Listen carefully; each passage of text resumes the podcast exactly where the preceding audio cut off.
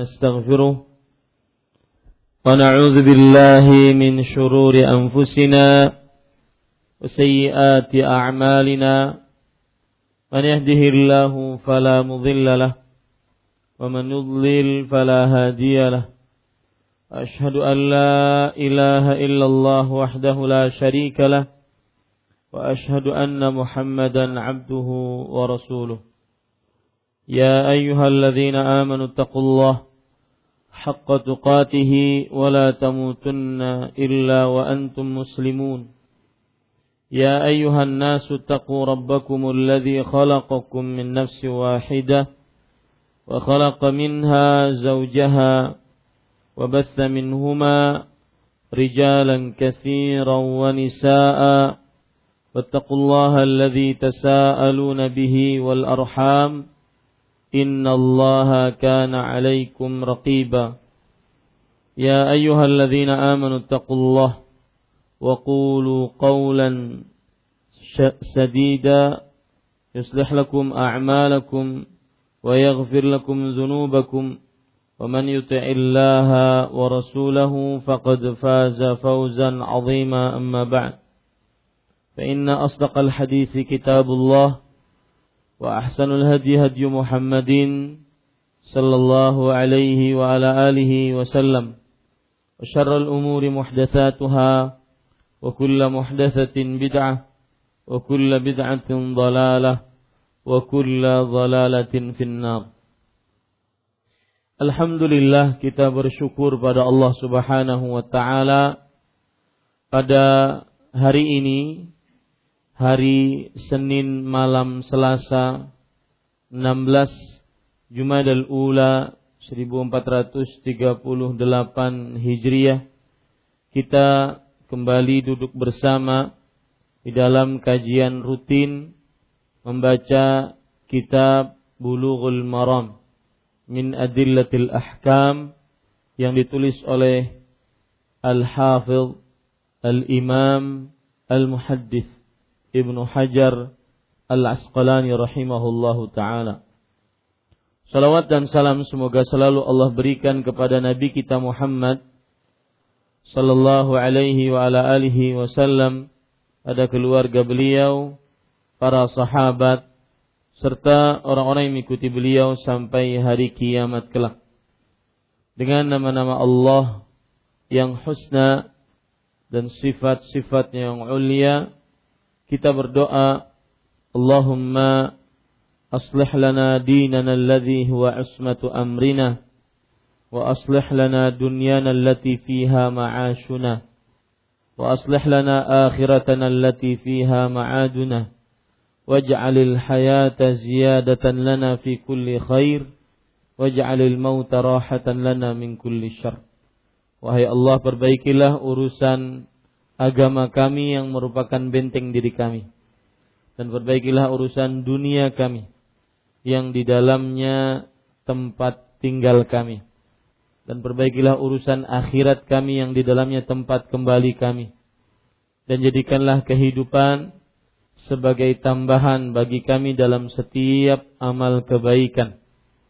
Dan jadikanlah kematian sebagai peristirahatan bagi kami dari setiap keburukan amin ya rabbal alamin.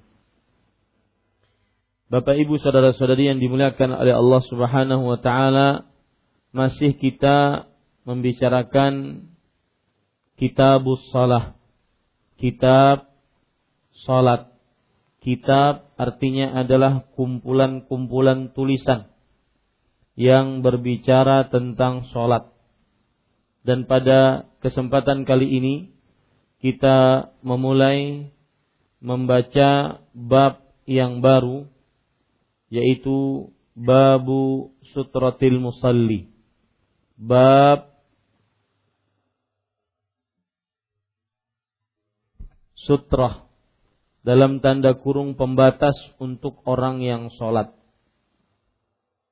Bapak ibu saudara saudari yang dimuliakan oleh Allah subhanahu wa ta'ala, kita ingin mengambil muqaddimah untuk bab ini dulu sebelum kita membaca hadis-hadis yang ada di dalam bab ini. Yang pertama yaitu pengertian pembatas. Di dalam bahasa Arab pembatas artinya adalah as-sutrah. As-sutrah sinnya diberi dhammah. Babu sutratil musalli. Sinnya harokatnya adalah dhammah. Kemudian roknya atau taknya adalah kasrah sutrah. Dan Bapak Ibu saudara-saudari yang dimuliakan oleh Allah Subhanahu wa taala sutrah adalah secara bahasa artinya ma yustatadu sesuatu yang dijadikan sebagai pembatas. Sesuatu yang dijadikan sebagai pembatas.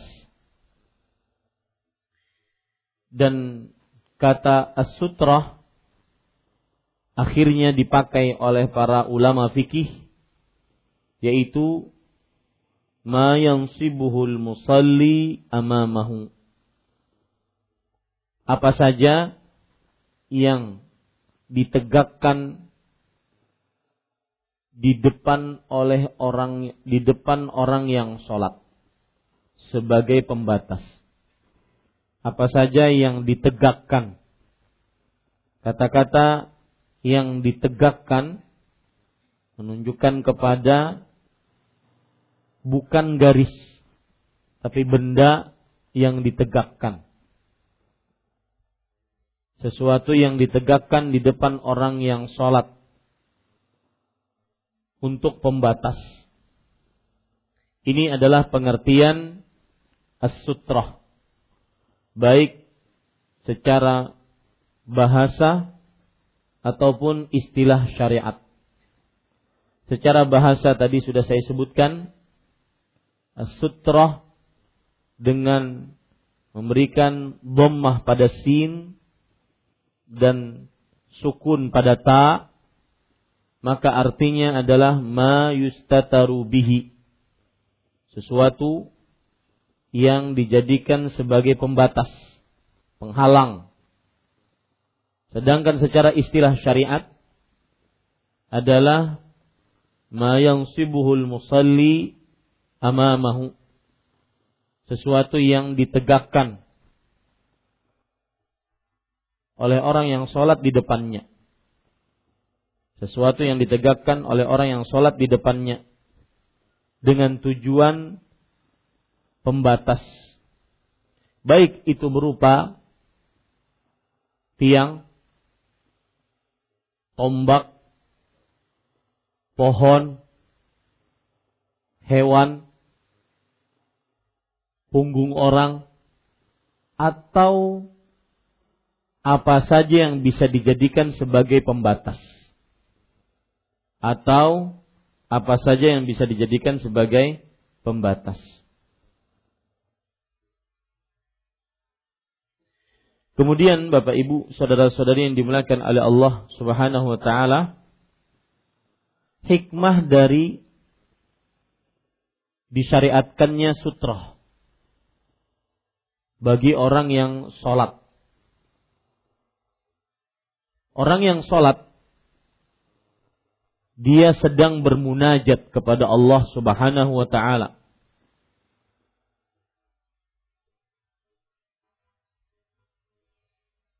Maka apabila ada yang melewati di depannya, terputuslah munajat tersebut. Dan terganggulah munajat tersebut. Oleh karenanya, melewati di depan orang yang sholat, sangat-sangat dikecam dalam syariat. Bahkan diperintahkan agar diam selama 40 entah itu 40 tahun Dan ini pendapat yang lebih kuat. 40 bulan atau 40 pekan atau 40 hari atau 40 jam. Lebih baik dibandingkan dia melewati orang yang eh, melewati di depan orang yang sholat. Jadi ini hikmah disyariatkannya sutroh. Saya akan memakai istilah ahli fikih agar kita terbiasa dengan istilah mereka. Hikmah disyariatkannya sutroh. Yaitu orang yang sedang sholat, sedang bermunajat kepada Allah subhanahu wa ta'ala. Sedang bermunajat kepada Allah subhanahu wa ta'ala. Maka apabila ada orang yang sholat di depan, eh, ada orang yang lewat di depan orang yang sholat, memutuskan dan mengganggu permunajatan ini. Oleh karenanya, melewati orang yang sedang sholat di depannya, sangat diancam keras dan dikecam dalam Islam. Bahkan diperintahkan untuk berhenti selama 40. Baik. Kemudian para ikhwan yang dirahmati oleh Allah Subhanahu wa taala hukum meletakkan sutroh. Para ahli fikih bersepakat bahwa meletakkan sutroh hukumnya mustahab. Ingat sekali lagi, sering saya ucapkan, jika kita berbicara tentang fikih, maka fikih adalah ma'rifatul ahkami syar'iyyah bil adillatihat tafsiliyah mengenal hukum-hukum syariat dengan dalil-dalil yang rinci. Para ikhwan yang dirahmati oleh Allah Subhanahu wa taala, hukum meletakkan sutroh di depan orang yang sholat adalah sun mustahab atau disebut juga mandub mustahab atau mandub. Dan para ulama ahli fikih berijma' dia tidak wajib. Mandub dan berijma' tidak wajib. Baik untuk orang yang sholat menjadi imam atau sendirian baik dia di lapangan luas atau di dalam ruangan. Maka tetap mustahab. Bahkan para ulama mengatakan menekankan lihat ya penekanan-penekanan ini nanti saya akan ulangi sekali lagi. Bahkan para ulama menekankan baik dia takut, khawatir ada orang yang lewat di depannya, atau dia tidak khawatir ada e, tidak ada orang yang lewat di depannya, tidak khawatir ada orang yang lewat di depannya. Maka tetap hukumnya mustahab, sangat dianjurkan. Hal ini berdasarkan Nabi Muhammad Sallallahu Alaihi Wasallam melakukannya dan juga mengucapkannya. Melakukannya dan juga mengucapkannya. Terjadi perbedaan pendapat, nanti kita akan bahas insya Allah, di antara para ulama tentang kewajibannya. Tetapi para ulama bersepakat bahwa hukum meletakkan sutroh di depan orang yang sholat adalah mustahab. Ini sepakat ijma' para ulama. Dan baik itu dia sebagai imam atau sholat sendirian. Baik di lapangan luas atau di dalam ruangan. baik khawatir atau tidak khawatir orang yang lewat di depannya. Lihat beberapa penekanan itu. Di garis bawahi baik-baik itu.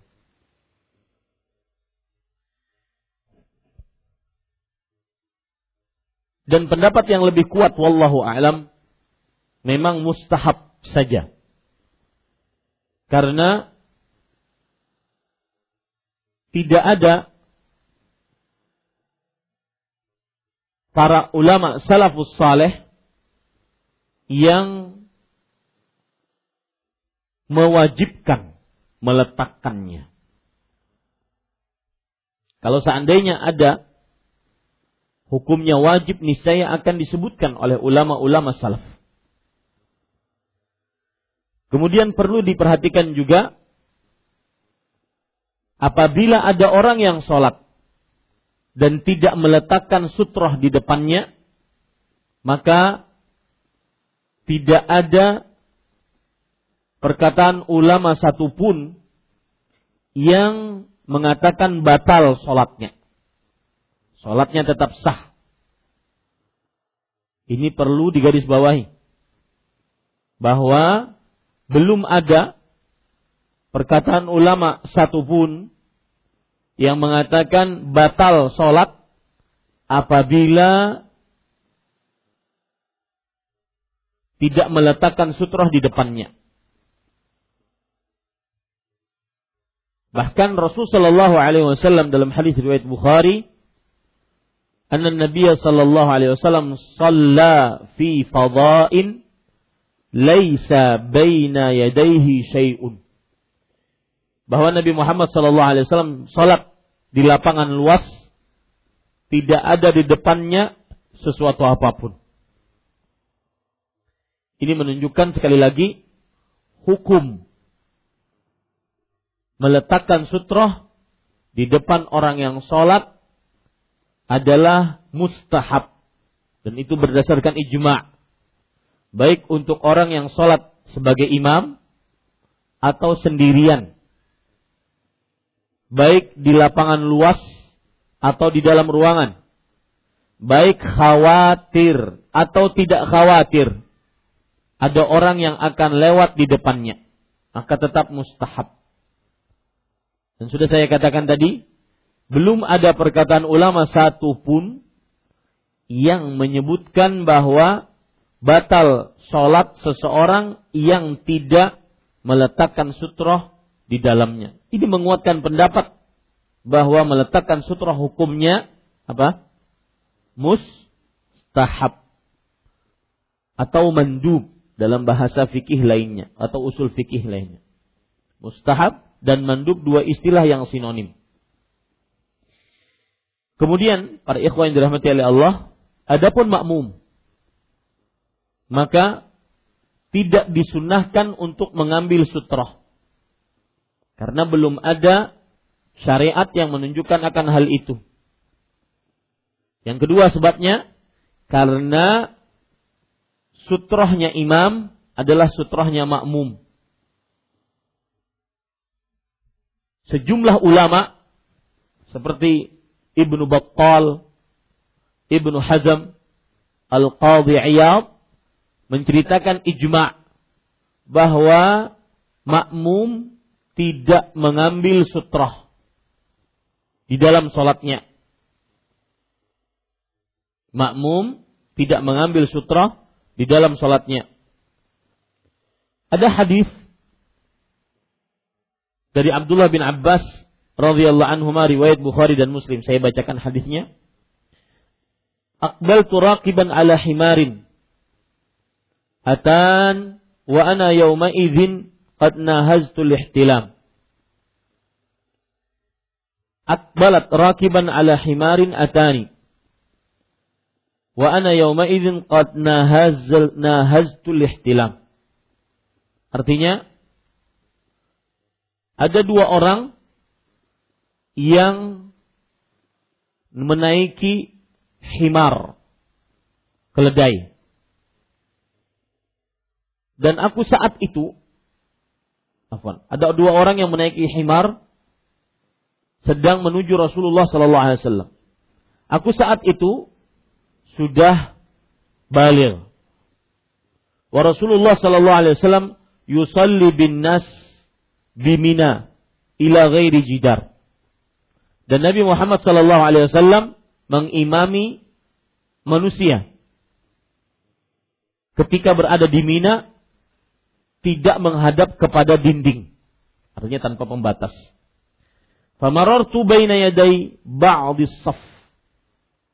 Maka aku berjalan di depan beberapa saf. Fanazaltu. Lalu aku turun. Fa arsalatil atan tarta' wa dakhaltu fi saf. Falam yunkir dzalika alayya ahad. Maka aku biarkan keledai tadi, kemudian aku masuk ke dalam saf. Dan tidak ada seorang pun yang mengingkari perbuatanku tersebut. Maksud dari hadis ini ceritanya adalah Abdullah bin Abbas radhiyallahu anhu beliau sambil menaiki keledai. Kemudian setelah itu Nabi Muhammad sallallahu alaihi wasallam sedang mengimami para sahabat di Mina, salat wajib. Lalu Abdullah bin Abbas masuk dengan keledainya melewati saf-saf yang ada. Kemudian ketika ada kosong, beliau turun dan beliau letak samping letakkan di samping keledainya kemudian beliau ikut di saf. Dan tidak ada seorang pun yang mengingkari perbuatan Abdullah bin Abbas radhiyallahu anhuma. Ini menunjukkan bahwa makmum dengan ijma' para ulama tidak diwajibkan untuk mengambil sutrah. Sutrahnya makmum adalah sutrahnya makmum adalah sutrahnya imam. Berarti ketika sedang sholat berjamaah yang tidak diperbolehkan untuk lewat adalah di depan imam, bukan di depan makmum-makmum. Apabila ada seorang yang di saf pertama dia batal wudhunya, maka dia harus keluar saf. Maka dia tidak mengapa berjalan di depan saf agar bisa mengambil air wudhu dan bersuci, kemudian masuk kembali ke dalam sholat berjamaah. Kemudian para ikhwan yang dirahmati oleh Allah Subhanahu wa taala di sini kita ingin mengetahui beberapa faidah dari sutra yang disebutkan oleh para ulama rahimahumullah taala. Yang pertama, faidah meletakkan sutra di depan orang yang sholat adalah mencontoh Nabi dan para salaf saleh. Dari para sahabat dan orang-orang yang mengikuti mereka dengan baik. Karena Nabi Muhammad Wasallam mengerjakan untuk meletakkan sutrah di hadapan orang yang sholat. Baik tatkala beliau sholat mukim atau tatkala musafir. Dan seorang manusia diberikan pahala akibat mengikuti sunnah Rasul Sallallahu Alaihi Wasallam. Ini faedah pertama mengambil sutrah. Faedah yang kedua, sutrah menjaga kekhusyuan orang yang sholat dari gangguan syaitan. Nabi Muhammad sallallahu alaihi wasallam bersabda dalam hadis riwayat Imam Abu Daud, "Idza shalla ahadukum falyusalli ila sutratin wal yadnu minha la yaqta'u syaitanu alaihi salatahu." Jika salah seorang dari kalian salat, maka hendaklah ia salat menghadap sutra dan mendekatkan diri darinya. Dan janganlah syaitan memotong sholatnya atasnya. Ini menunjukkan bahwa yang lewat di depan orang yang sholat itu adalah syaitan. Meskipun dia berjenis manusia. Sifatnya sifat syaitan. Mengganggu munajat orang yang sedang sholat. Maka agar terjaga dari ini, kita mengambil sutroh. Ini faedah yang kedua. Faedah yang ketiga, para ikhwan yang dirahmati oleh Allah Subhanahu wa taala,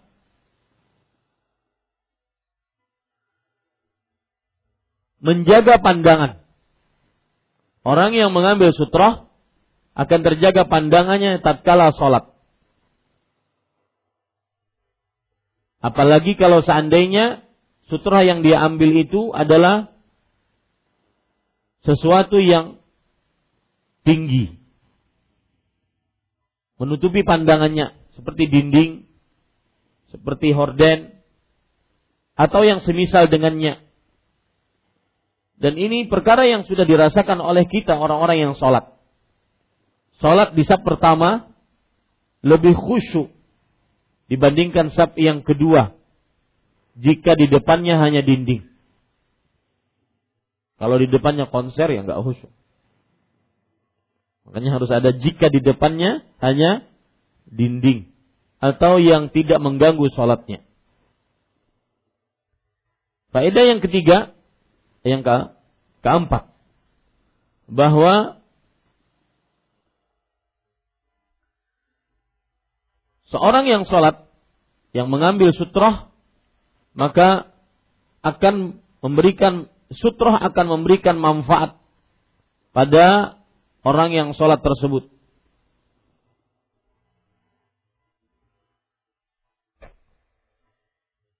Manfaatnya apa?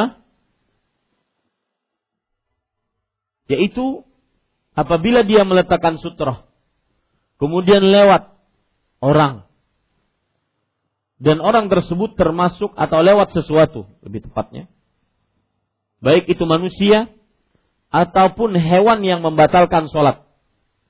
Maka ketika dia lewat di depan sutrohnya, tidak batal sholatnya. Karena ada hadis Rasul Shallallahu Alaihi Wasallam bahwa yang membatalkan sholat ketika ada lewat di depan orang yang sholat maka batal sholatnya yaitu perempuan anjing hitam dan kenapa? Keledai ya himar keledai. Maka apabila lewat makhluk-makhluk yang membatalkan sholat ini kalau dia lewat di depan orang yang sholat maka ketika dia mengambil sutra tidak akan batal. Karena dia sudah mengambil sutra dan jika lewat di depan sutra tersebut tidak akan batal. Ini para ikhwan yang dirahmati oleh Allah Subhanahu wa taala. Baik. Bapak Ibu saudara-saudari yang dimuliakan oleh Allah, itu beberapa mukaddimah tentang sutra. Sekarang kita ambil hadis yang pertama. Di dalam bab sutratil musalli.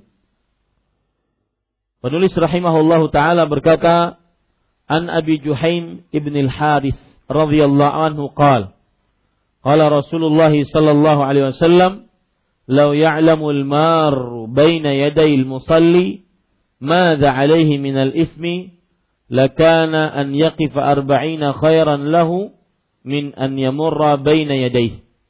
متفق عليه. واللفظ للبخاري ووقع fil bazar min wajhin akar arba'ina kharifan.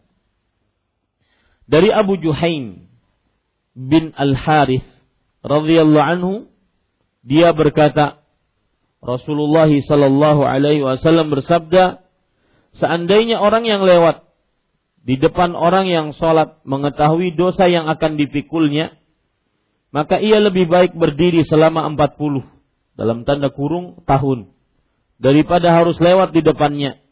Muttafaqun alaih. Lafat ini adalah lafat Bukhari. Sedangkan dalam riwayat Al-Bazzar dari jalan yang lain disebutkan 40 tahun. Seperti biasa, poin pertama pada hadis ini adalah biografi sahabat yang meriwayatkan hadis ini. Abu Juhaim. Ini sahabat terkenal dengan kunyahnya. Bisa juga disebut dengan Abu Jaham. Ya, kunyahnya ada Abu Juhaim, bisa juga Abu Jaham. Juhaim pakai ya, Jaham tidak pakai ya. Nama aslinya adalah Abdullah. Abdullah bin Al-Harith bin As-Simah bin As-Simah Abdullah bin Al-Harith bin As-Simah Al-Ansari. Beliau dari kaum Ansar. Beliau adalah sahabat Nabi yang terkenal juga. Dan beliau adalah anak laki-laki dari saudari Ubay bin Ka'ab. Anak laki-laki dari saudari Ubay bin Ka'ab. Berarti apanya Ubay ini? Keponakannya Ubay bin Ka'ab. Dan beliau memiliki dua hadis. Hadis cuma dua hadis. Hadis ini dan yang lain yaitu tentang mengucapkan salam terhadap orang yang sedang kencing. Yang diriwayatkan oleh Imam Bukhari. Dulu orang yang sedang kencing tidak di WC yang seperti sekarang.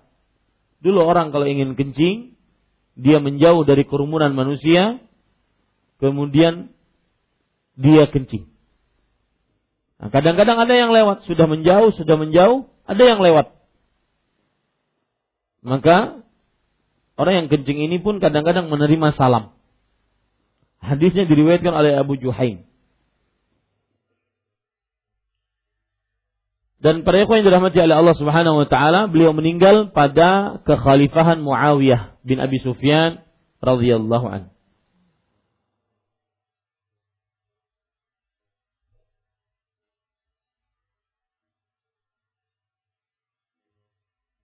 Poin kedua dari hadis ini adalah makna hadis ini. Perhatikan baik-baik. Dari Abu Juhaim bin Al Harith dia berkata Rasulullah Shallallahu Alaihi Wasallam bersabda seandainya orang yang lewat kata-kata seandainya ini adalah huruf syarat seandainya dalam bahasa Arab lau ini huruf syarat menunjukkan kepada sesuatu yang akan terjadi karena orang lain. Menunjukkan kepada sesuatu yang terjadi karena orang lain.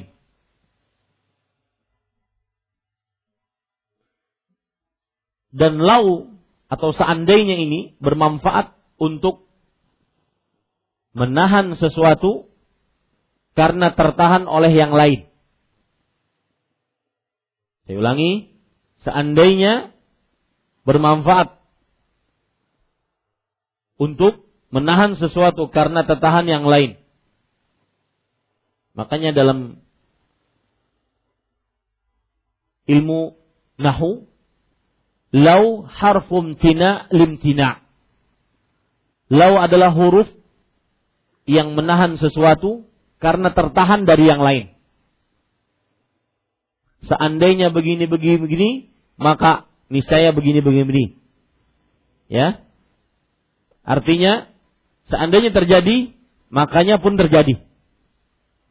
Sesuatu akan tertahan karena yang lain tertahan. Ini arti seandainya. Kemudian para yang dirahmati oleh Allah, contoh misalkan kalau kamu hadir, maka niscaya aku akan hadir. Kalau kamu hadir, maka niscaya kamu akan hadir. Eh, aku akan hadir. Maka para ikhwan yang dirahmati oleh Allah, kehadiran saya karena saya tidak eh, kenapa saya tidak hadir? Karena kamu tidak hadir. Coba kamu hadir, maka saya akan hadir. Itu maksudnya. Seandainya kamu hadir, saya akan hadir. Seandainya artinya adalah huruf yang menahan karena tertahan oleh sesuatu. Paham ini? Huruf yang menahan karena tertahan oleh sesuatu. Seandainya kamu tidak mukul, saya tidak akan mukul. Tetapi sudah terjadi. Makanya tidak boleh di dalam agama Islam kita berkata lau untuk sesuatu yang telah terjadi. Seandainya seandainya saya hidup di zaman Rasulullah, maka saya akan menjadi sahabat Nabi. Kalau jadi sahabat. Busiah sahabat Abu Lahab, Abu Jahal. Maka ini nggak boleh. Untuk sesuatu yang telah terjadi. Seandainya saya tidak ditakdirkan mempunyai bapak seperti kamu. Ini durhaka. Durhaka. Maka saya tidak akan seperti ini. Ini tidak boleh. Seandainya saya tidak menikah dengannya, maka saya tidak akan seperti ini. Ini tidak boleh. Jadi kata seandainya dalam bahasa Arab lau adalah huruf menahan karena tertahan sesuatu yang telah lalu huruf syarat untuk sesuatu yang telah lalu. Silahkan azan dulu.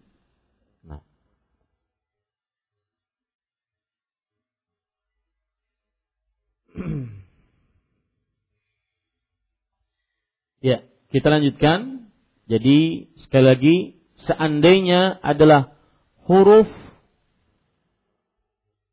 syarat atau huruf tertahan menahan sesuatu karena tertahannya sesuatu yang lain. Jadi di sini misalkan seandainya orang yang lewat di depan orang yang sedang sholat mengetahui dosa yang akan dipikulnya, maka ia lebih baik berdiri selama 40 tahun. Maksudnya di sini, seandainya dia mengetahui dosa, ancaman, siksa, melewati di depan orang yang sholat, niscaya dia akan memilih. Dari mulai dulu, dia akan memilih untuk diam 40 tahun. Untuk diam 40 tahun. Yang jelas seandainya adalah harfum tina limtina. Huruf untuk menahan sesuatu karena tertahan oleh yang lain. Seandainya orang yang lewat di depan orang yang sedang sholat. Di sini para ikhwah, orang yang lewat adalah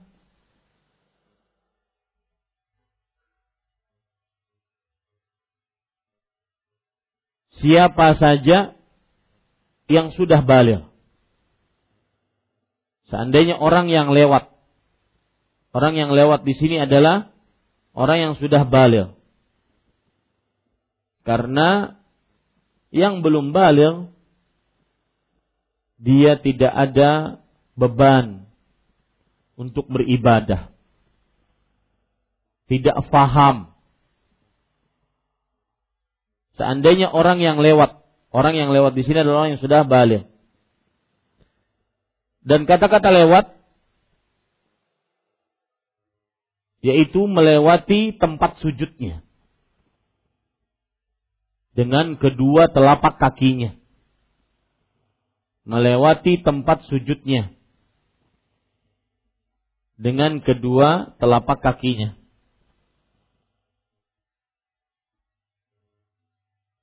Kemudian yang dimaksud dengan lewat di sini adalah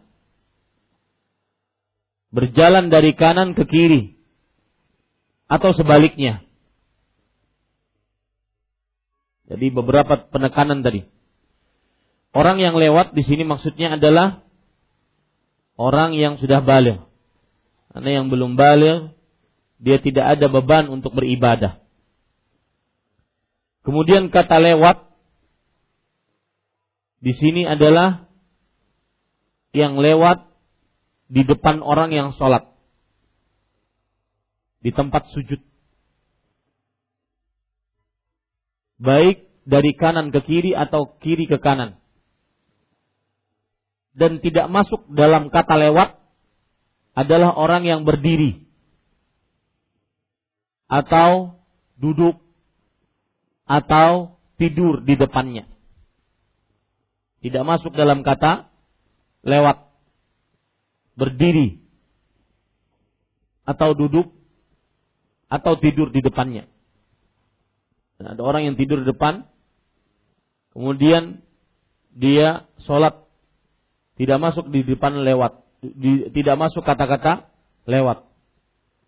Bukan berarti ada orang sholat, kemudian dia ngambil tempat duduk, ngambil tempat tidur di situ. Ini nggak boleh. Ya. Tapi yang dimaksud dengan kita bicarakan lewat di sini adalah orang yang menjalani melewati tempat sujud dari kanan ke kiri atau ke kiri ke kanan. Baik. Di depan orang yang sholat.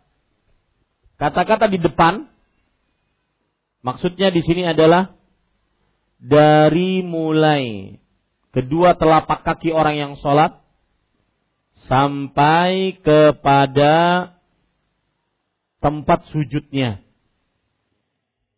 Dari mulai kedua telapak kaki orang yang sholat sampai kepada tempat sujudnya. Ada yang berpendapat tiga hasta. Satu hasta berapa? setengah. Hah? Setengah meter. Berarti tiga hasta satu setengah meter. Ada yang berpendapat bahwa di depan orang sholat yang dimaksud adalah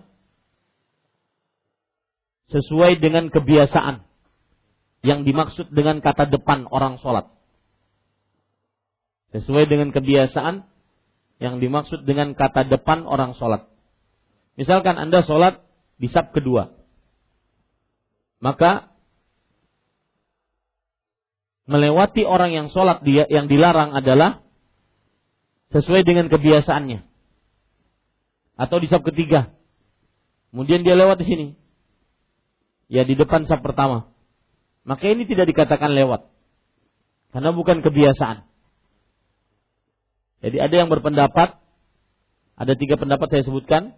Yang pertama, dari mulai kedua telapak kaki orang yang sholat sampai kepada tempat sujud. Ada pendapat yang kedua, satu setengah meter atau tiga hasta.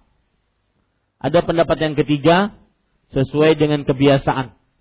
Mana yang disebut dengan depan, maka itulah yang diakui sebagai kata depan dan di situlah tidak boleh kita melewati orang yang sholat. Dan itulah yang dimaksud di dalam hadis ini di depan orang yang sedang sholat. Ada berapa pendapat tadi? Ada tiga pendapat.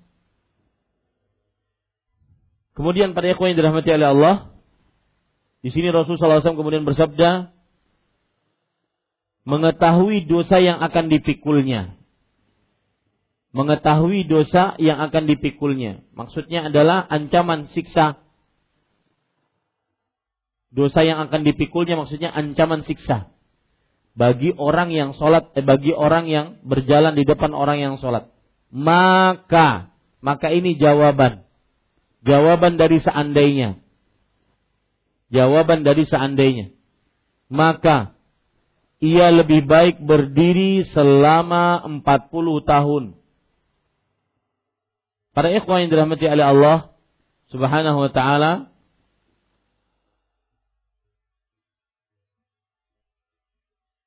ia lebih baik berdiri. Berdiri di sini maksudnya menunggu. Berdiri menunggu. Tidak melewati orang eh, di depan orang yang sedang sholat.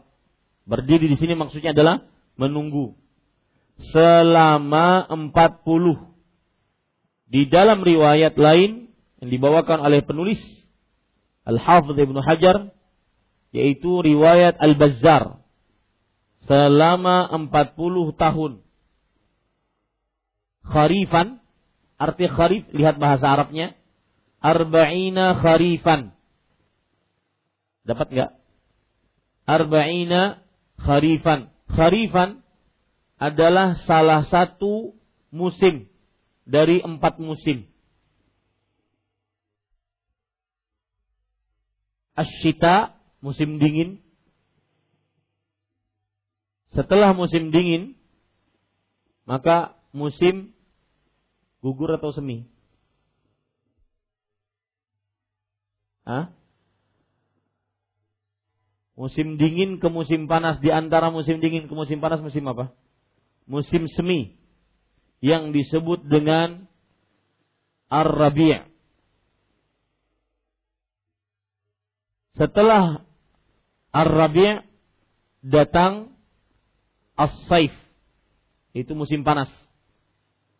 Setelah musim panas ingin berpindah ke musim dingin di tengah-tengahnya Al-Kharif, musim gugur. Makanya para ulama mengatakan Kharif artinya adalah al-faslul ladzi tukhrafu fihi thimar. Yaitu fasal yang mana buah-buahan gugur. Daun-daunan gugur. Ini kharif jadi kharif itu adalah musim gugur Hah? kharif adalah musim apa gugur Baik. Lalu kenapa disebut dengan satu tahun atau tahun? Apakah nama lain dari kharif, nama lain dari tahun disebut dengan musim gugur? Enggak. Karena orang Arab kebiasaannya, catat ini, orang Arab kebiasaannya adalah menamakan keseluruhan dengan satu bagian menamakan keseluruhan dengan satu bagian. Kita katakan tadi ada musim dingin, musim semi, musim panas, musim gugur. Ini adalah musim gugur salah satu dari musim. Tetapi paling terakhir menunjukkan kepada tahun.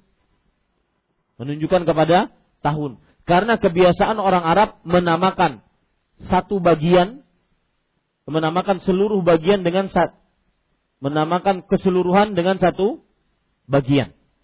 Keseluruhan dengan satu bagian. Ini kata-kata kharif yang diterjemahkan dalam buku kita 40 tahun dalam riwayat Al-Bazzar. Para ikhwan yang dirahmati oleh Allah, sengaja saya mendalami ini agar kita tidak bermudah-mudah dalam menuntut ilmu. Ya, benar-benar detil. Di sini disebutkan maka ia lebih baik berdiri selama 40. Ya, kata-kata 40 para ikhwan yang dirahmati oleh Allah Subhanahu wa taala di dalam beberapa riwayat memang tidak disebutkan. 40 apa? Ya, 40 apa? Catat ya.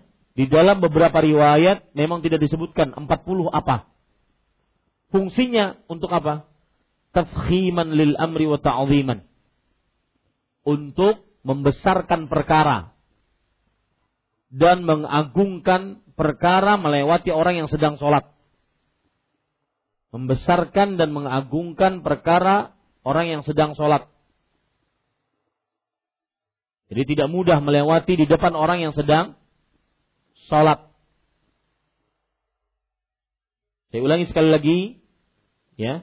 Saya ulangi sekali lagi, kharifan di sini diartikan tahun.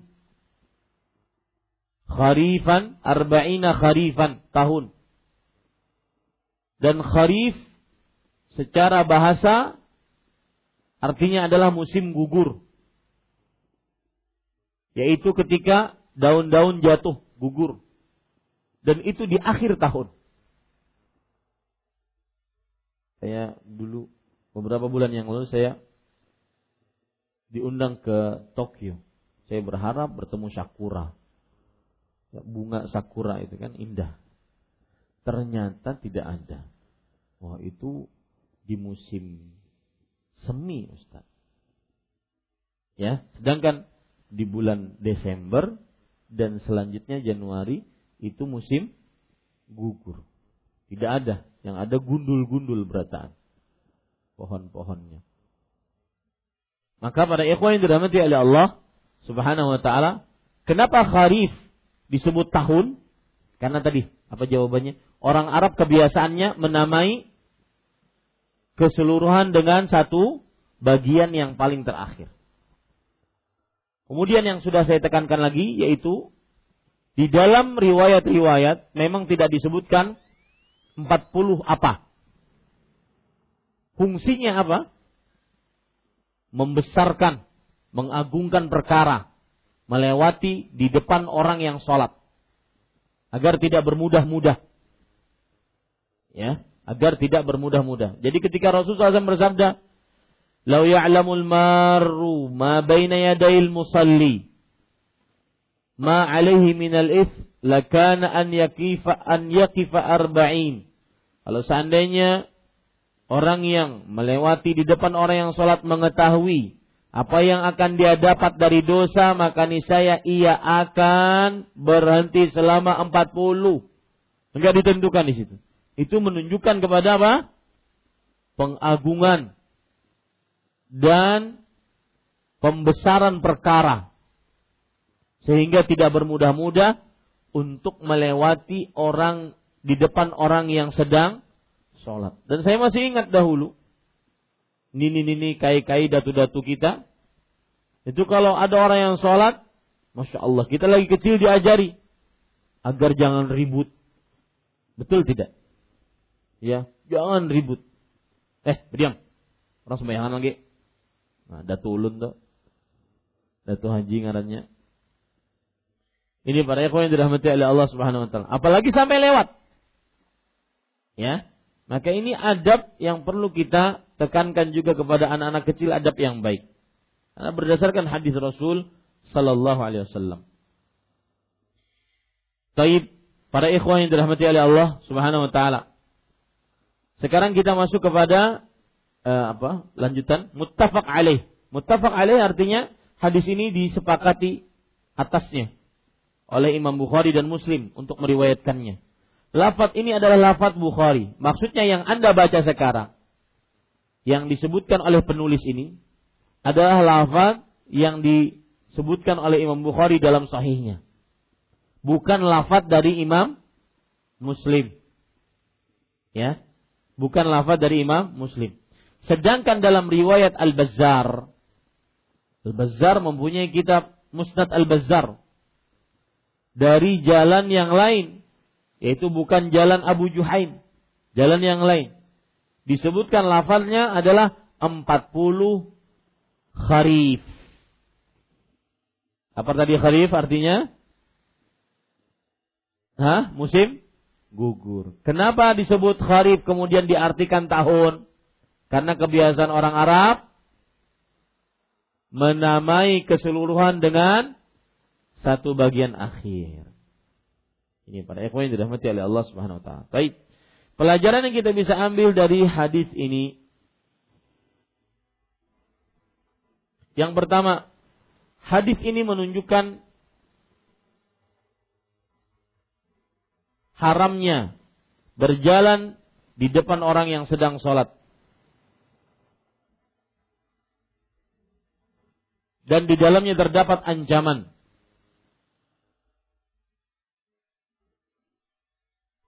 Bahkan oleh Imam Ash-Shawqani rahimahullah, dia termasuk minal kabirah.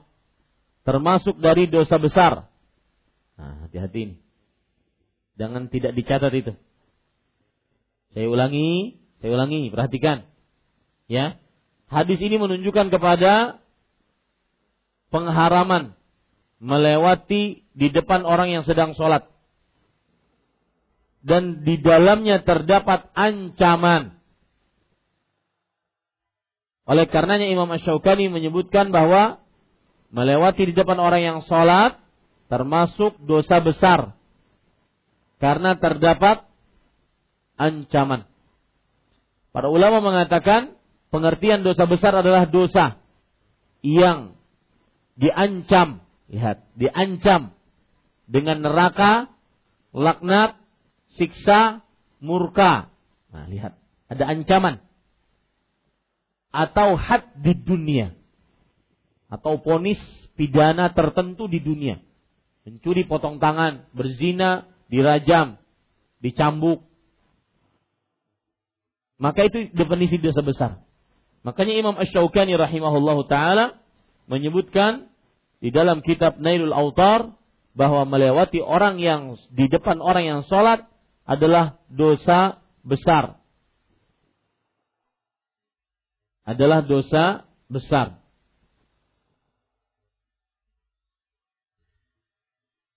Makanya sebagian ulama ada yang mengatakan haram untuk tidak meletakkan sutroh.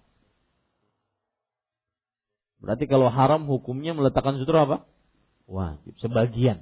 Pendapat yang lebih kuat adalah mustahab atau mandub. Kemudian para ikhwan yang dirahmati oleh Allah Subhanahu wa taala, pelajaran selanjutnya yang kita bisa ambil dari hadis ini adalah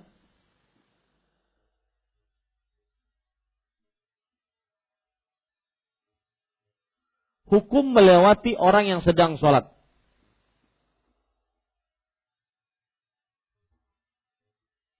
Hukumnya haram. Hukum melewati di depan orang yang sedang sholat. Hukumnya haram.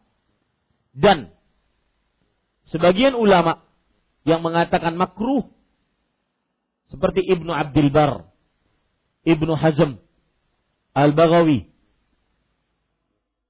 Ibnu Abdul Bar, Ibnu Hazm, Al-Baghawi. Maka maksud makruh di sini adalah makruh tahrim. Makruh pengharaman. Istilah makruh di ulama-ulama terdahulu dibagi menjadi dua. Ada makruh tanzih, ada makruh tahrim.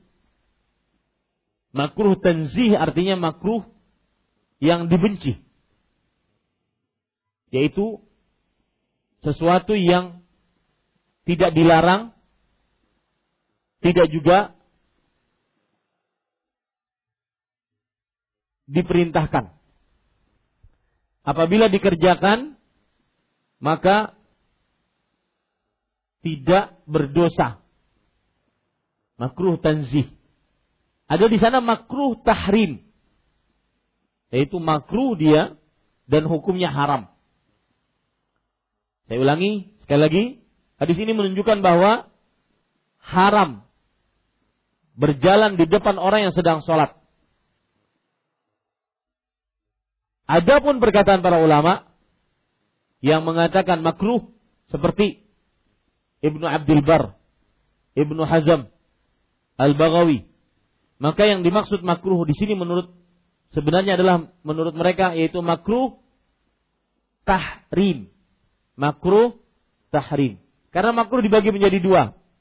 Ada makruh yang haram, ada makruh yang hanya dimakruhkan, tidak sampai kepada derajat haram. Kemudian para ikhwan yang dirahmati oleh Allah Subhanahu wa taala,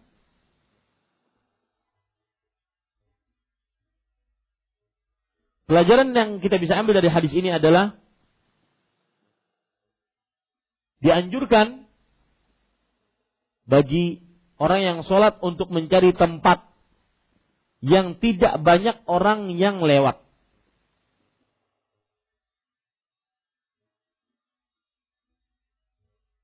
Terutama seperti di Masjidil Haram, Masjid Nabawi, dan masjid-masjid besar lainnya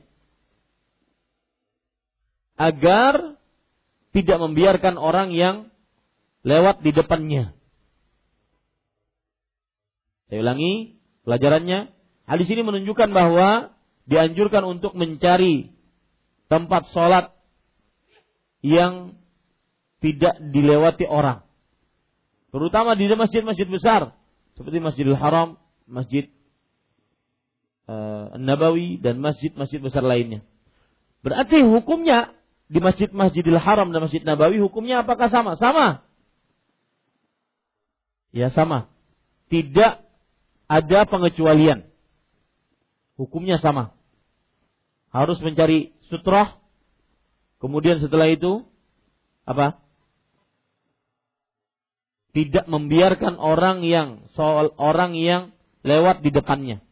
Dan juga bagi yang ingin lewat tidak boleh de, uh, berjalan di depan orang yang sholat. Meskipun di Masjid Al-Haram Mekah atau Masjid Nabawi Madinah. Karena hukumnya tetap berlaku. Karena dalilnya umum. Tidak ada pengecualian dan pengkhususan. Baik Ustaz, kalau seandainya kita berhenti, maka akan tertahan orang. Dan ini akan mengacaukan. Ada orang yang ingin keluar kan? Kita berhenti. Maka pada saat itu bukan boleh, tetapi darurat terpaksa. Bukan boleh.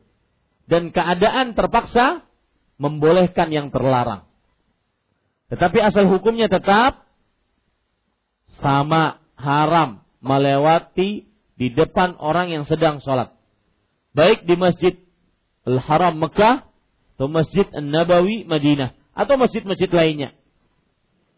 Ini para ikhwan yang dirahmati oleh Allah Subhanahu wa taala. Kemudian pelajaran selanjutnya yang kita bisa ambil dari hadis ini adalah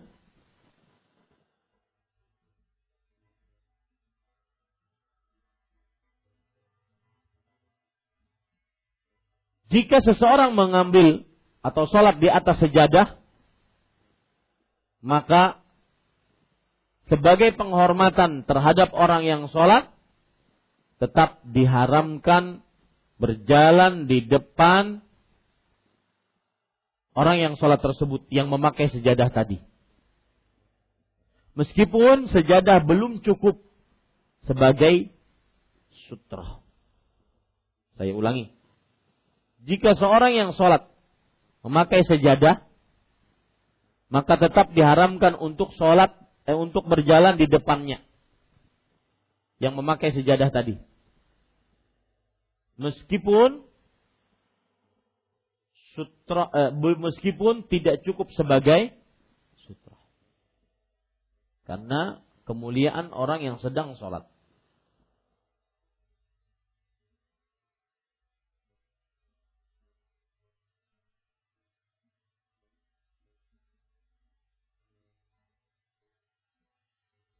Kemudian selanjutnya, jika ada orang yang sedang sholat tidak mengambil sutroh, lalu lewat seseorang di depannya, maka yang berdosa dua-duanya, yang sholat dan yang melewatinya, yang sholat dan yang melewatinya. Jika ada orang yang sholat tidak mengambil sutra. Lalu ada orang yang melewati di depannya. Maka yang berdosa dua-duanya. Yang sholat dan yang melewatinya.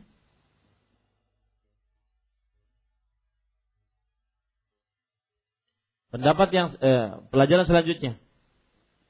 Pendapat yang paling kuat dari para ulama hukum hadis ini juga berlaku di Masjidil Haram Mekah dan Masjid Nabawi.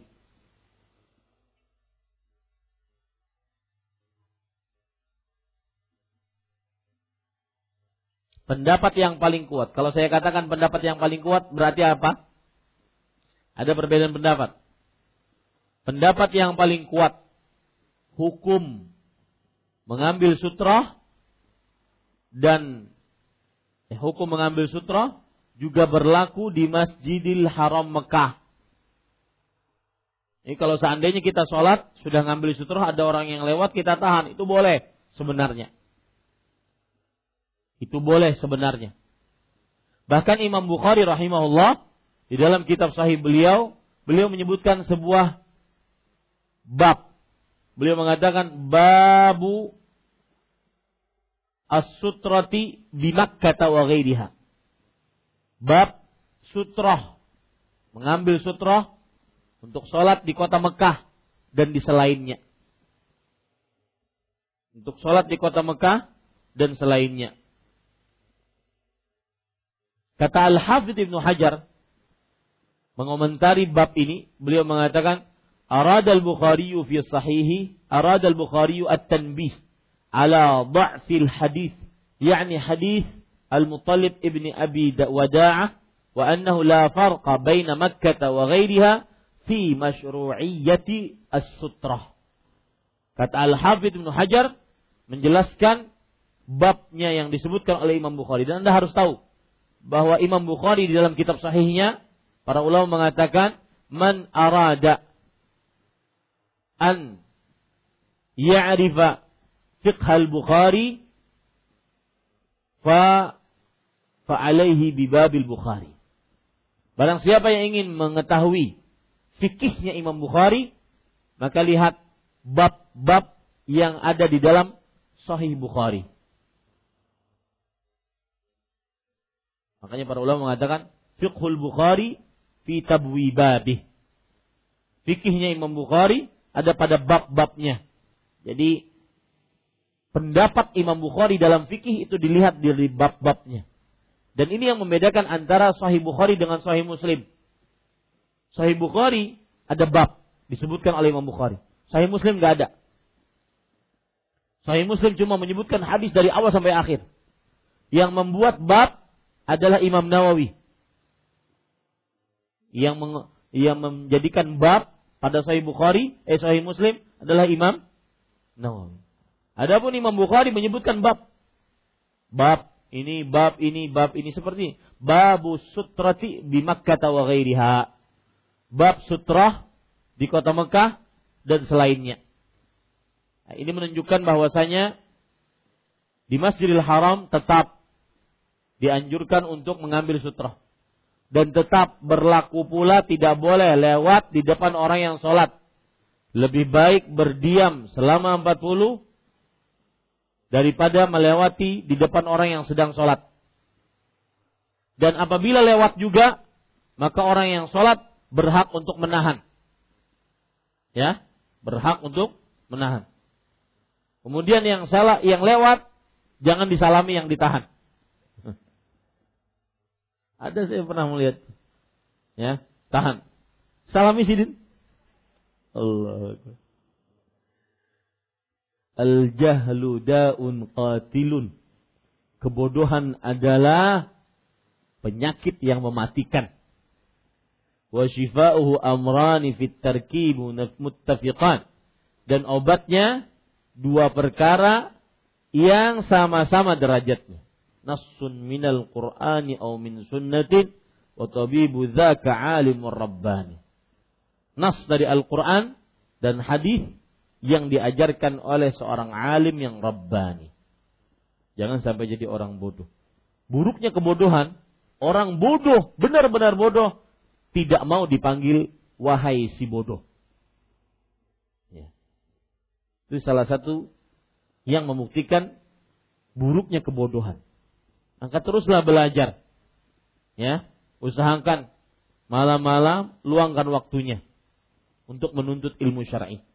Dan saya berikan apresiasi kepada kawan-kawan yang kadang-kadang berhenti bekerja karena karena karena malam tidak bisa ngaji di masjid Imam Syafi'i.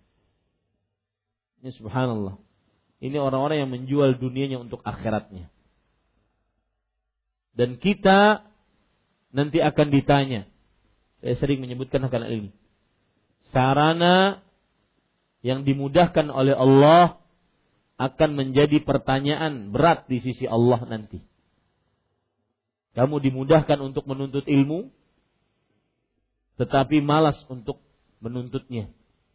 Pertanyaan lebih berat dibandingkan orang yang tidak dimudahkan. Baik itu karena tidak ada ustadznya, ataupun karena jauh tempatnya tidak dimudahkan.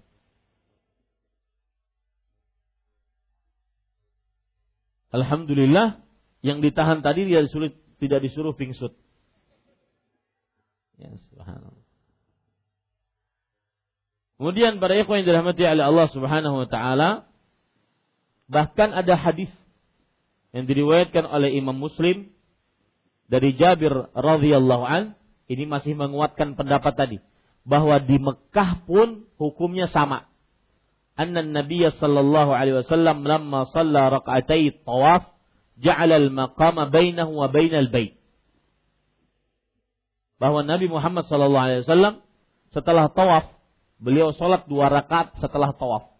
Sebagaimana hadis beliau, likulli sab'ati ashwab rakaatan. Setiap setelah selesai tujuh putaran tawaf, maka hendaklah dia mengerjakan dua rakaat. Nabi Muhammad SAW mengerjakan dua rakaat tersebut menjadikan antara beliau dengan Ka'bah makam Ibrahim. Mengambil, mengambil, menjadikan sutrah, menjadikan makam Ibrahim sebagai sutrahnya. Ini di Mekah. Kemudian juga ada hadis riwayat Imam Bukhari dari Saleh bin Kaisan. Rahimahullah beliau berkata Ra'aitu bena Umar yusalli fil Ka'bah. Fala yad'u ahadan yamurru baina yadayhi yubadiruhu aw qala yarudduhu. Aku pernah melihat Abdullah bin Umar. Abdullah bin Umar radhiyallahu anhuma seorang sahabat yang sangat-sangat menapak tilasi Rasulullah Shallallahu Alaihi Wasallam. Aku pernah melihat Abdullah bin Umar sholat di Mekah atau di Ka'bah, maksudnya di Masjidil Haram. Bahkan boleh diartikan di Ka'bah berarti di dalam Ka'bah. Fala yada'u ahadan yamurru baina yadayh. Maka beliau tidak biarkan orang yang lewat di depannya ditahan. Beliau akan tahan. Ini menunjukkan bahwa hukum hadis ini juga berlaku di mana? Di Mekah, di Masjidil Haram. Kemudian para ikhwan dirahmati oleh Allah Subhanahu wa taala akan tetapi di sana terdapat keadaan terpaksa. Kalau seandainya kita tahan, maka akan tertahan orang yang tawaf. Maka pada saat itu terjadi kegaduhan. Maka darul mafasid muqaddam ala jalbil masalih. Artinya meninggalkan kerusakan lebih didahulukan dibandingkan mengambil sebuah kebaikan. Menahan orang adalah kebaikan karena menahan orang yang lewat maksud saya ketika sholat adalah sebuah kebaikan karena mengerjakan sunnah Rasul. Tetapi dengan tertahan tersebut orang-orang satu piringan tawaf tertahan. Maka ini kerusakan mengambil eh, meninggalkan kerusakan lebih didahulukan dibandingkan mengambil kebaikan. Itu kaidah usul fikih atau kaidah fikih lebih tepatnya. Darul mafasid muqaddamun ala jalbil masalih. Baik. Ini para ikhwan yang dirahmati oleh Allah Subhanahu wa taala. Selesai kajian kita pada kesempatan kali dan saya sudah bertekad untuk setengah sembilan selalu berhenti insya Allah. Kemudian sehingga tidak terlalu lama kajian kasihan kawan-kawan yang jauh. Nah, jika ada pertanyaan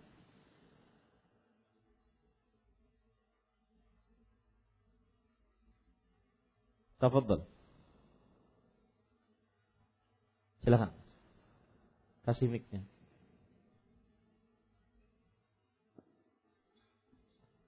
Silakan perkenalkan diri. Assalamualaikum warahmatullahi wabarakatuh. Waalaikumsalam warahmatullahi wabarakatuh. Nama saya Tommy Christian, seorang mualaf. Ya. Saya mau tanya hukum kita mengikuti haul atau selamatan Pak. Tujuh hari, tiga bulan, empat puluh hari atau satu tahun. Itu hukumnya apa, hadisnya apa Pak? Terus sama ya. saya mau tanya, saya seorang jadikan seorang muslim itu apa yang harus saya lakukan ke depan Pak? apa yang? Yang saya harus lakukan ke depannya. Karena ya. selama ini saya agak bimbang Pak mengikuti pengajian di sini, sini, sini kan masih belum nyaman loh Pak. Alhamdulillah saya dibawa kawan saya, teman kerja di Imam Sapi mulai agak sedikit ketenangan, tapi apa yang harus saya lakukan ke depannya? Iya. Terima kasih Pak. Jazakallahu khairan, terima kasih banyak Pak Tommy atas pertanyaannya. Yang pertama, hukum mengikuti haulan atau tahlilan. Maka jawabannya Haulan diambil dari kata-kata dari kata haul. Haul artinya adalah satu tahun. Satu tahun maksudnya di sini adalah memperingati satu tahun meninggalnya seseorang. Tahlilan diambil dari kata-kata halala yuhallilu tahlilan yaitu dengan mengucapkan la ilaha illallah dibaca untuk memperingati kematian seseorang pada hari-hari tertentu maka berdasarkan penjelasan haulan dan tahlilan atau ya tahlilan berarti itu adalah jenis ibadah dan beribadah dalam Islam tidak diperbolehkan kecuali dengan mencontoh Rasulullah sallallahu alaihi wa ala alihi wasallam. Dan Nabi kita Muhammad sallallahu alaihi wasallam belum mencontohkan perbuatan tersebut. Memperingati dua hari, tiga hari, tujuh hari, dua puluh lima hari, empat puluh hari, tujuh puluh hari, seratus hari, atau satu tahun meninggal orang yang sudah meninggal. Lihat Nabi Muhammad sallallahu alaihi wasallam meninggal istrinya Khadijah. Belum ada peringatan atas meninggalnya Khadijah. Baik hari-hari yang sudah saya sebutkan jumlah bilangannya tadi ataupun per tahunnya. Maka belum ada contohnya dari Rasul sallallahu alaihi wasallam. Karena belum ada contohnya, maka kita tidak diperbolehkan untuk mengerjakannya. Karena ibadah harus dengan contoh. Jika tidak ada contohnya, Rasulullah Sallallahu Alaihi Wasallam bersabda, "Man amila amalan laisa alaihi amruna fahuwa radd." Barang siapa yang beramal yang tidak ada contohnya dari kami maka amalannya tertolak. Dan juga karena belum ada contohnya dari Rasulullah Sallallahu Alaihi Wasallam, jika ada yang mengerjakan, kemudian kita diundang, tidak diperbolehkan kita untuk menghadirinya. Karena beribadah belum ada contoh dari Rasul Shallallahu Alaihi Wasallam. Adapun kaum muslimin yang mengerjakannya, maka mereka berasumsi bahwa tahlilan atau haulan adalah proses untuk menghadiahkan pahala kepada orang yang sudah meninggal. Menghadiahkan pahala kepada orang yang sudah meninggal permasalahan menghadiahkan pahala kepada orang yang sudah meninggal terjadi memang khilaf di antara para ulama. Ada yang mengatakan bahwa semua amal saleh boleh dihadiahkan kepada orang yang sudah meninggal. Ada yang mengatakan hanya amalan-amalan yang ada dalilnya yang boleh dihadiahkan kepada orang yang sudah meninggal. Dan belum ada dalil bahwa surat pembacaan surat Yasin. Pembacaan la ilaha illallah dihadiahkan kepada orang yang sudah meninggal. Maka pendapat yang lebih kuat bahwa penghadiahan pahala surat Yasin, pahala Fatihah 4, pahala tahlilan belum ada dalil yang dicontohkan oleh Nabi Muhammad sallallahu alaihi wasallam. Kita boleh menghadiahkan pahala jika memang ada dalilnya. Di antaranya menghajikan dan mengumrohkan orang tua yang sudah meninggal yang belum berhaji dan berumrah. Bersedekah atas nama orang tua yang sudah meninggal. Berkurban atas nama keluarga yang sudah meninggal. Maka ini ada contohnya semua. Adapun pembacaan Al-Quran, pahalanya dihadiahkan, belum ada dalilnya. Ini pendapat yang paling kuat. Tetapi dengan demikian pula, apalagi jika pahala-pahala tersebut dihadiahkan pada hari-hari tertentu, maka ini membutuhkan dalil lebih dalam lagi. Karena dalam Islam, Mas, ibadah atau amalan jika dibatasi dengan hari dengan waktu, dengan tempat, dengan sebab, jumlah bilangan, tata cara, maka memerlukan dalil, memerlukan contoh. dan belum ada contohnya dalam masalah ini. Kemudian itu pertanyaan yang pertama, wallahu alam. Pertanyaan yang kedua, nasihat bagi saudara-saudara kaum muslimin yang baru masuk Islam atau yang disebut dengan muallafati qulubuhum. Orang-orang yang baru masuk Islam. Maka ya, nasihat yang pertama adalah tuntut ilmu sebanyak-banyaknya. Tuntut ilmu tentang Islam yang berdasarkan Al-Quran dan Sunnah. Ini nasihat saya. Terkhusus kepada Mas Tommy dan keluarganya.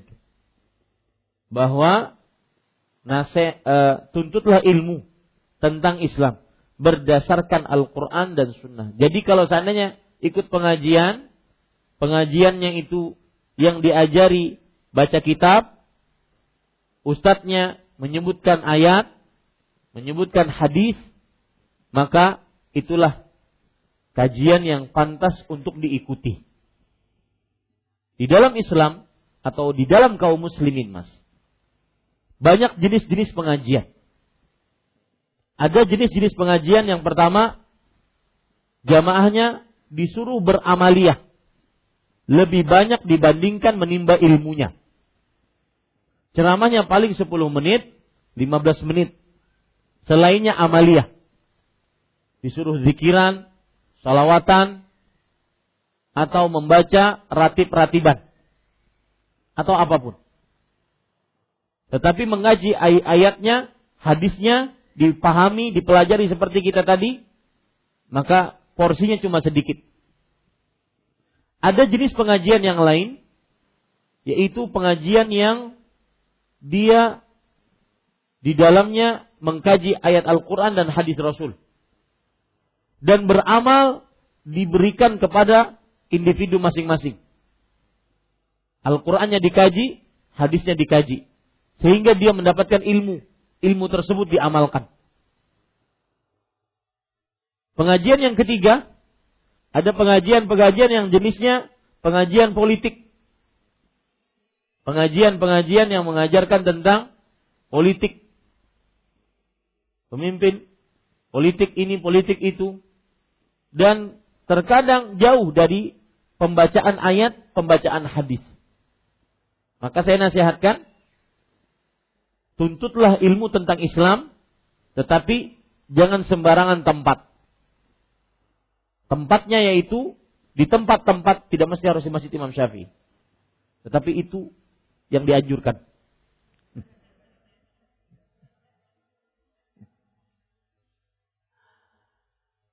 Ya, jadi tempatnya adalah tempat-tempat yang diajarkan tentang ilmu agama, Al-Quran dan hadis. Di mana pun masjidnya, ya, yang mengajari ilmu Al-Quran dan hadis. Kita disuruh baca kitab, disuruh mempelajari ayat, mempelajari hadis. Itu yang benar. Imam Ibnu Sirin seorang tabi'i Perkataan beliau disebutkan di dalam kitab Muqaddimah Sahih Muslim, "Inna hadzal ilma din, fanzuru amman ta'khuduna dinakum." Sesungguhnya ilmu ini adalah agama. Maka perhatikan dari siapa kamu mengambil agama kamu. Dari siapa kita belajar. Itu suatu tuntutan dan tuntunan di dalam Islam. Jangan sembarangan menuntut ilmu. Terutama bagi yang baru masuk Islam. Nasihat yang kedua bagi Mas Tommy dan juga para muallaf adalah berdoa kepada Allah agar istiqamah. Karena sebagaimana Allah memudahkan kita untuk masuk Islam, maka Allah juga akan sangat mudah untuk mengembalikan kita kepada kekafiran. Jika kita tidak berdoa agar istiqamah. Apalagi kita masih berbenturan ataupun berinteraksi dengan keluarga-keluarga yang mungkin dia belum masuk Islam. Maka nanti akan ada gesekan-gesekan, ujian-ujian. Ujian agar seseorang meninggalkan keislamannya. Maka berdoa kepada Allah Subhanahu wa taala. Yang ketiga, nasihat saya yang terakhir dan bukan paling akhir sebenarnya, tapi cukup tiga, yaitu orientasikan hidup ini untuk bagaimana bisa selamat setelah kematian. Kita orang Islam meyakini setelah kematian ada hisap. Ada fase kehidupan setelah kematian. Ada kehidupan di alam barzakh, di alam kubur. Ditanya oleh malaikat. Ada kehidupan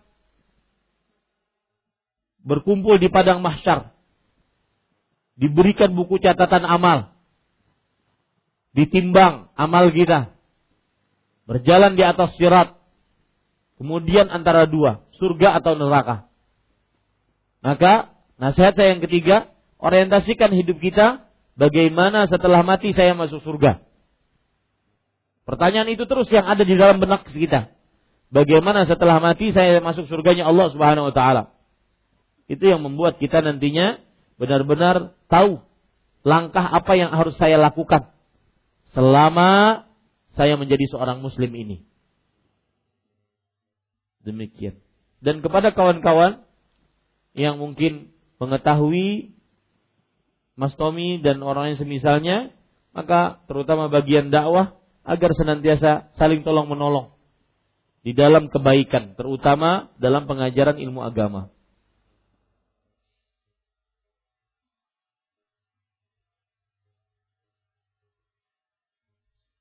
Ini pertanyaan panjang. Dan saya sering mengingatkan dan ibu-ibu sudah sering saya sekali saya ingatkan. Adab bertanya ringkas, padat dan yang dituju. Nggak perlu cerita dulu. Nggak perlu cerita. Apa hukumnya? Yang ditanya apa hukumnya? Coba kita buktikan sekarang. Saya tidak mencela, akan tetapi ini menjadi pelajaran. Ada sebuah grup WA, di mana grup ini biasanya membagi ikan info-info berupa amalan-amalan sunnah dan hadis-hadis. Akan tetapi suatu waktu ada seorang ustadz dari grup tersebut tiba-tiba menyebarkan sebuah hal yang sifatnya ghibah, bahkan hampir menyentuh fitnah.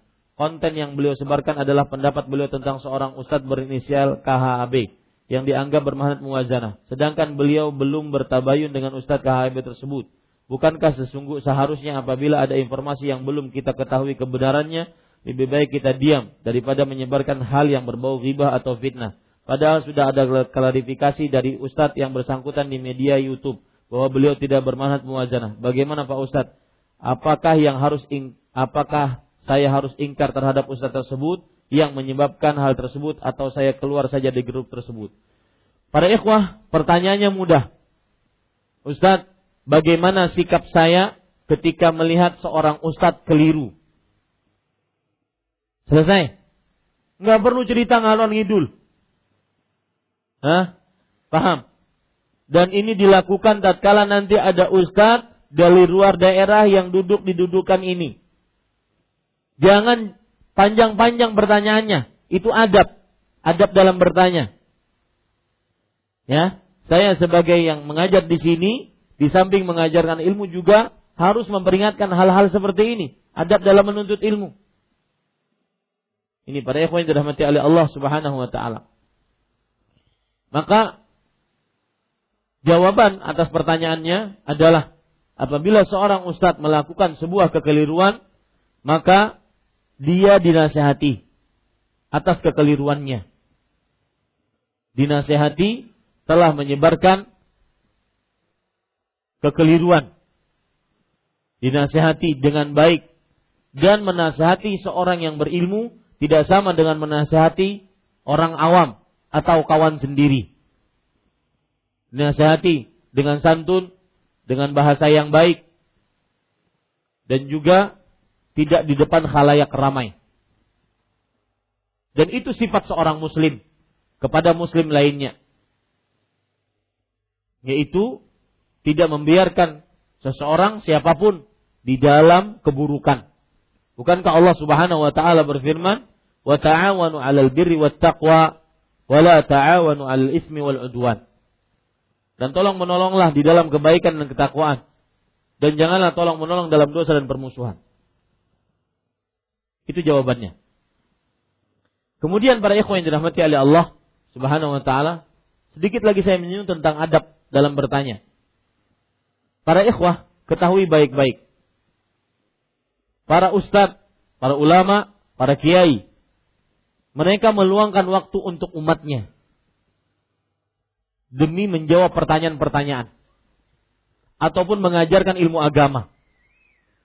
Akan tetapi sang murid, sang pencari ilmu, penuntut ilmu harus mempunyai adab. Salah satu adabnya adalah bertanya pertanyaan yang membuat dia semakin berilmu. Dengan ilmu yang bermanfaat. Bukan bertanya dengan pertanyaan-pertanyaan yang subuhat. Ada sebagian orang, terutama di zaman sosial media yang begitu luar biasa ini, sukanya membaca yang subuhat-subuhat. Baca postingan-postingan, tulisan-tulisan aneh. Habis itu dia bingung, baru ditanyakan ke ustadznya. Yang namanya penuntut ilmu mempelajari Al-Quran dan hadis, bukan mempelajari subuhat. Ini pesan saya. Untuk diri saya pribadi sebelum orang lain. Pelajari ayat-ayat Al-Quran, hadis-hadis Rasul. Bukan mempelajari subuhat. Ya. Pertanyaan-pertanyaan kadang-kadang perkara subuhat yang sering ditanyakan. Maka para ikhwah, pelajari Al-Quran dan hadis. Tinggalkan subuhat. Dan ini memang susahnya sosial media. Semua bisa menulis dan semua bisa membaca apa yang ditulis. Dan yang lebih parah lagi, ini kejadian barusan hari ini. Yang lebih parah lagi ketika orang ini dinasehati untuk belajar yang benar, bertanya yang benar, bertanya yang perlu, malah tidak mau menerima nasihat. Maka para ikhwah yang dirahmati oleh Allah tidak sedikit para ustadz, para ulama yang meluangkan waktunya membiarkan nomor teleponnya diketahui oleh umatnya agar mereka mudah untuk bertanya. Pertanyaan-pertanyaan yang bermanfaat. Pertanyaan-pertanyaan yang mendatangkan ilmu yang bermanfaat. Bukan mendatangkan subuhat. Kalau Anda tahu tentang subuhat tersebut, untuk apa? Sedangkan Anda tidak tahu asal hukum ilmunya. Paham maksud saya enggak? Kalau kita tahu hukum dasar, ilmu dasarnya, maka subuhat tersebut akan lewat.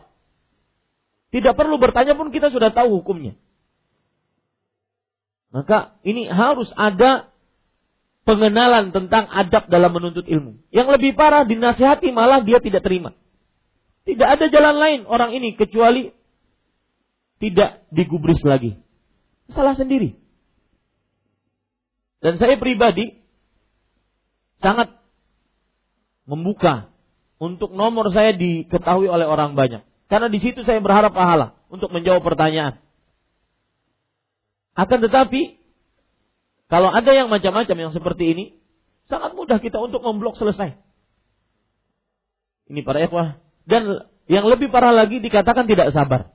Ketika dinasehati dikatakan ustadznya tidak sabar. Aneh kan? Ente yang bawa masalah, dinasehati, kemudian dia yang nuduh kita. Alhamdulillah. Ini harus beradab dalam menuntut ilmu agama. Hati-hati para ikhwan yang dirahmati oleh Allah Subhanahu wa taala. Dan biasanya yang seperti ini para penuntut-penuntut ilmu yang sudah lama tetapi tidak taksil. Sudah lama ikut kajian, mungkin sudah merasa dekat dengan ustadznya, tetapi tidak tahu adab penuntut ilmu. Maka saya berharap sekali nanti kalau ada ustadz datang ke sini, bertanya dengan pertanyaan yang baik dan berharap ilmu dari pertanyaan tersebut. Bukan pertanyaan-pertanyaan yang aneh-aneh. Dan sifat bertanyanya pun di, dibuat baik. Ustadz, apa hukumnya begini? Selesai. Gak perlu cerita panjang lebar. Ya, ini para ikhwan yang dirahmati oleh Allah Subhanahu wa taala. Pertanyaan yang kedua, misalkan pada waktu sholat isya, zuhur atau asar, saya masuk dalam rekaat keempat. Bagaimana saya melakukan rekaat berikutnya? Apakah rekaat berikutnya, rekaat kedua saya bertahiyat lagi, kemudian rekaat ketiga tidak bertahiyat, dan keempat bertahiyat akhir ataukah saya melanjutkan rakaat berikutnya kedua dan ketiga ber, tidak bertahiyat bertahiyat akhir di rakaat keempat karena tahiyat awal sudah dilakukan pada saat masbuk. Para ikhwan yang dirahmati oleh Allah, orang yang masbuk maka dia mengikuti imam sampai selesai. Kalau seandainya dia mengikuti imam di rakaat yang terakhir, Misalkan sholatnya sholat isya, zuhur, dan asar. Maka dia mengikuti imam di rakaat yang terakhir. Berarti dia tidak akan mendapati tahiyat awal imam. Dia hanya mendapati tahiyat akhir imam. Maka rakaat yang yang dia ikuti ini adalah dianggap sebagai rakaat yang pertama. Otomatis dia masih tersisa tiga rakaat. Otomatis kalau dia sholat isya, sholat asar atau sholat zuhur, maka dia ada tahiyat al-ula atau tasyahud awal. Dia menambah satu rakaat, kemudian dia duduk untuk tasyahud awal. Kemudian dilanjutkan dia rakaat ketiga, rakaat keempat, baru dia tasyahud akhir. Lalu tahiyat dia bersama imam. Apa tadi?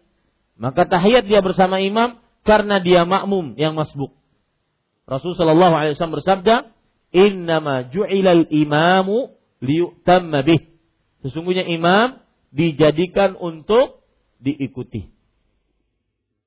Kalau seandainya dia masbuk dua rakaat, masbuk dua rakaat, di rakaat yang ketiga dia ikut bersama imam.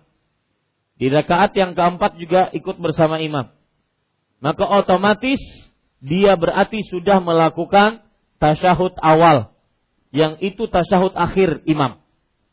Otomatis dia melanjutkan melanjutkan apa? Rakaat ketiga, rakaat keempat, kemudian tasyahud akhir atau tahiyat ats Kalau seandainya dia masbuk satu rakaat otomatis dia masuk kepada rakaat yang kedua. Maka pada saat itu para ikhwan yang dirahmati oleh Allah, dia berarti ikut bersama imam tiga rakaat. Berarti dia mendapati tahiyat atau tasyahud awal dan tasyahud akhir. Lalu apa yang dia lakukan? Menambah satu rakaat. Karena isya, zuhur, dan asar empat rakaat. Lalu kemudian dia tasyahud akhir. Kemudian dia tasyahud akhir. Tasyahud akhir ini disebut sebagai sholat eh, sebagai tasyahud akhirnya. Sedangkan tasyahud akhir imam yang dia ikuti itu apa? Sama. Karena dia makmum yang masbuk. Karena dia makmum yang masbuk. Wallahu a'lam.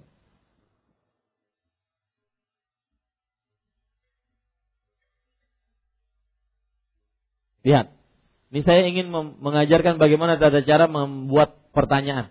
Ya, karena ini perlu pengajaran, ya, nggak perlu cerita dalam pertanyaan nggak perlu cerita, kecuali kalau komunikasi. Tapi kalau ditulis, maka kalau komunikasi berduaan begitu silahkan cerita. Tapi kalau di, di, majlis maka ringkas padat bisa dipahami. Lihat, saya akan rubah pertanyaan ini dengan pertanyaan yang mudah. Assalamualaikum. Sewaktu sholat ba'da maghrib pada pada tasyahud akhir tiba-tiba ada kecil lewat dari samping tanpa saya sadari dan saya tidak sempat menghalonya. Apakah sholat saya batal karena anak kecil itu lewat begitu cepat di depan saya? Sewaktu sholat ba'diyah maghrib. Maka jawabannya, coba perhatikan. Ini kan kasus. Ini apa? Kasus. Coba pertanyaannya yang umum. Apa hukumnya? Seorang anak lewat di depan orang yang sedang sholat sunnah. Hah? Ringkas? Padat? Jelas? Dipahami? Hukumnya umum lagi. Nggak perlu cerita. Ya, bisa dipahami pada ikhwah? Dan saya berharap sekali, tatkala ada ustaz, nanti bulan Maret ada ustaz Abu Qatadah dari Tasik. Jangan memalukan jamaah Banjarmasin. Cerita panjang. Apakah ustadznya nggak ngajari? Nah, ini Ya, ada adab dalam bertanya. Ringkas, padat. Apa hukumnya? Bagaimana pendapat Ustadz? Begitu. Ya, apa hukumnya seorang anak kecil lewat tatkala sholat ba'diyah? Gak perlu disebutkan maghrib. Gak perlu cerita juga. Gak perlu ada, ada pertanyaan. Dia lewat begitu cepat. Ngapain? Mau cepat nggak cepat bodoh amat. Mohon maaf yang bertanya ya. Ini hanya contoh saja. Ya, biar tegas. Dan saya sikap saya kadang-kadang seperti ini, langsung tembak di tempat, dikirain kasar. Ya biar aja, itu pendapat orang. Tapi niat saya untuk memperbaiki. Demikian. Ada lagi yang bertanya? Wah, kada wanita teh. Silakan. Silakan Mas, kasih mic. Jawabannya adalah apa hukumnya? Lihat sampai lupa jawabannya. Apa hukumnya? Apa tadi? Apa hukumnya anak kecil lewat di depan orang yang sholat ba'diyah? Atau di depan orang yang sholat sunnah? Gak perlu sangat cepat. Maka jawabannya pada ikhwan yang dirahmati oleh Allah, tadi sudah kita sebutkan sebenarnya bahwa yang yang dimaksud orang lewat adalah apa? Anak yang sudah balik. Ya. Terutama kalau seandainya yang lewat, kalau yang lewat laki-laki, anak laki-laki masih masih mending. Yang lewat anak perempuan, ini mungkin yang lebih pertanyaan lebih jeli lagi. Ya karena memutuskan sholat salah satunya yang lewat adalah apa? Perempuan. Nah kalau ini anak-anak, nah itu patut disebutkan sifatnya. Apa hukumnya? Jika seorang anak kecil perempuan lewat di depan orang yang sholat sunnah. Ini ya sedikit padat bisa dipahami. Maka jawabannya bahwa jika itu anak kecil tidak mempengaruhi sholatnya dan dia tidak berdosa. Terutama apalagi kalau seandainya dia sudah mengambil sutra. Baik, bolehkah dia? Nah ini boleh tambahan pertanyaan bolehkah dia menahan anak kecil tersebut? Maka jawabannya iya. Bahkan sangat dianjurkan untuk ditahan. Karena hadisnya umum. Lau ya'la uh, idza shalla ahadukum ila sutra. Jika salah, salah seorang dari kalian sholat menghadap pembatas, kemudian ada orang yang lewat, maka fal yarudduhu, hendaklah dia tahan. Di sini umum, entah orang dewasa, anak kecil, ya umum. Wallahu alam. Silakan. Assalamualaikum warahmatullahi wabarakatuh. Kenalkan dirinya uh, Ustadz Ngaran Ulun Hafiz. Hafiz. Uh, yang hendak Ulun tanyakan uh, apa hukumnya kalau kita pada saat sholat menahan hajat? Uh, kemudian kalau kayak kata Jar Ustadz tadi kan misalkan kita sholat di depan adabnya itu bagaimana Ustadz? Melewati makmum makmum kita yang di belakang Nah, kemudian yang kalau ingin batal. ya. Kalau ingin mengambil wudhu kembali. Kemudian yang kedua mengenai uh, masbuk tadi uh, pada saat imam sudah rakaat keempat uh, dan kita masbuk itu duduknya kita mengikuti imam tawaruk atau kita itiras. Ya. Uh, demikian. Assalamualaikum warahmatullahi wabarakatuh. Barakallahu fiik. Jazakallah khair. Padat, singkat, bagus kan pertanyaannya? Pertanyaan pertama yaitu yang berkaitan dengan apa tadi? Hah? Hajat. Salat menahan hajat. Rasul Shallallahu Alaihi Wasallam bersabda, eh, saya jawab dulu. Maka makruh hukum salat menahan hajat. Makruh. Makruh tanzih bukan makruh haram. Ya, makruh tanzih. Karena Rasul Shallallahu Alaihi Wasallam bersabda, la salata bihadrati ta'am wala huwa yudafi'uhu al-akhbasan. Tidak tidak ada salat ketika makanan sudah dihidangkan dan dia dalam keadaan sedang menahan dua kotoran. Jadi kalau makanan sudah dihidangkan Ternyata iqamah salat, maka makan dulu. Meskipun telak. Meskipun masbuk. Karena mungkin nanti pikirannya tidak khusyuk. Ya. Allahu Akbar. Ah dingin nam. Ah dingin nam. Tidak khusyuk. Ya. Atau yang kedua juga yudafiul akhbasan. Sedang menahan dua kotoran. Buang air kecil atau buang air besar. Maka ini hukumnya makruh. Sebagian ulama mengharamkannya. La salata di sini tidak ada kesempurnaan pahala salat. Salatnya tidak sempurna pahalanya. Bukan tidak sah. Sah saja, cuma tidak sempurna pahalanya. Kemudian pertanyaan yang kedua berkaitan tentang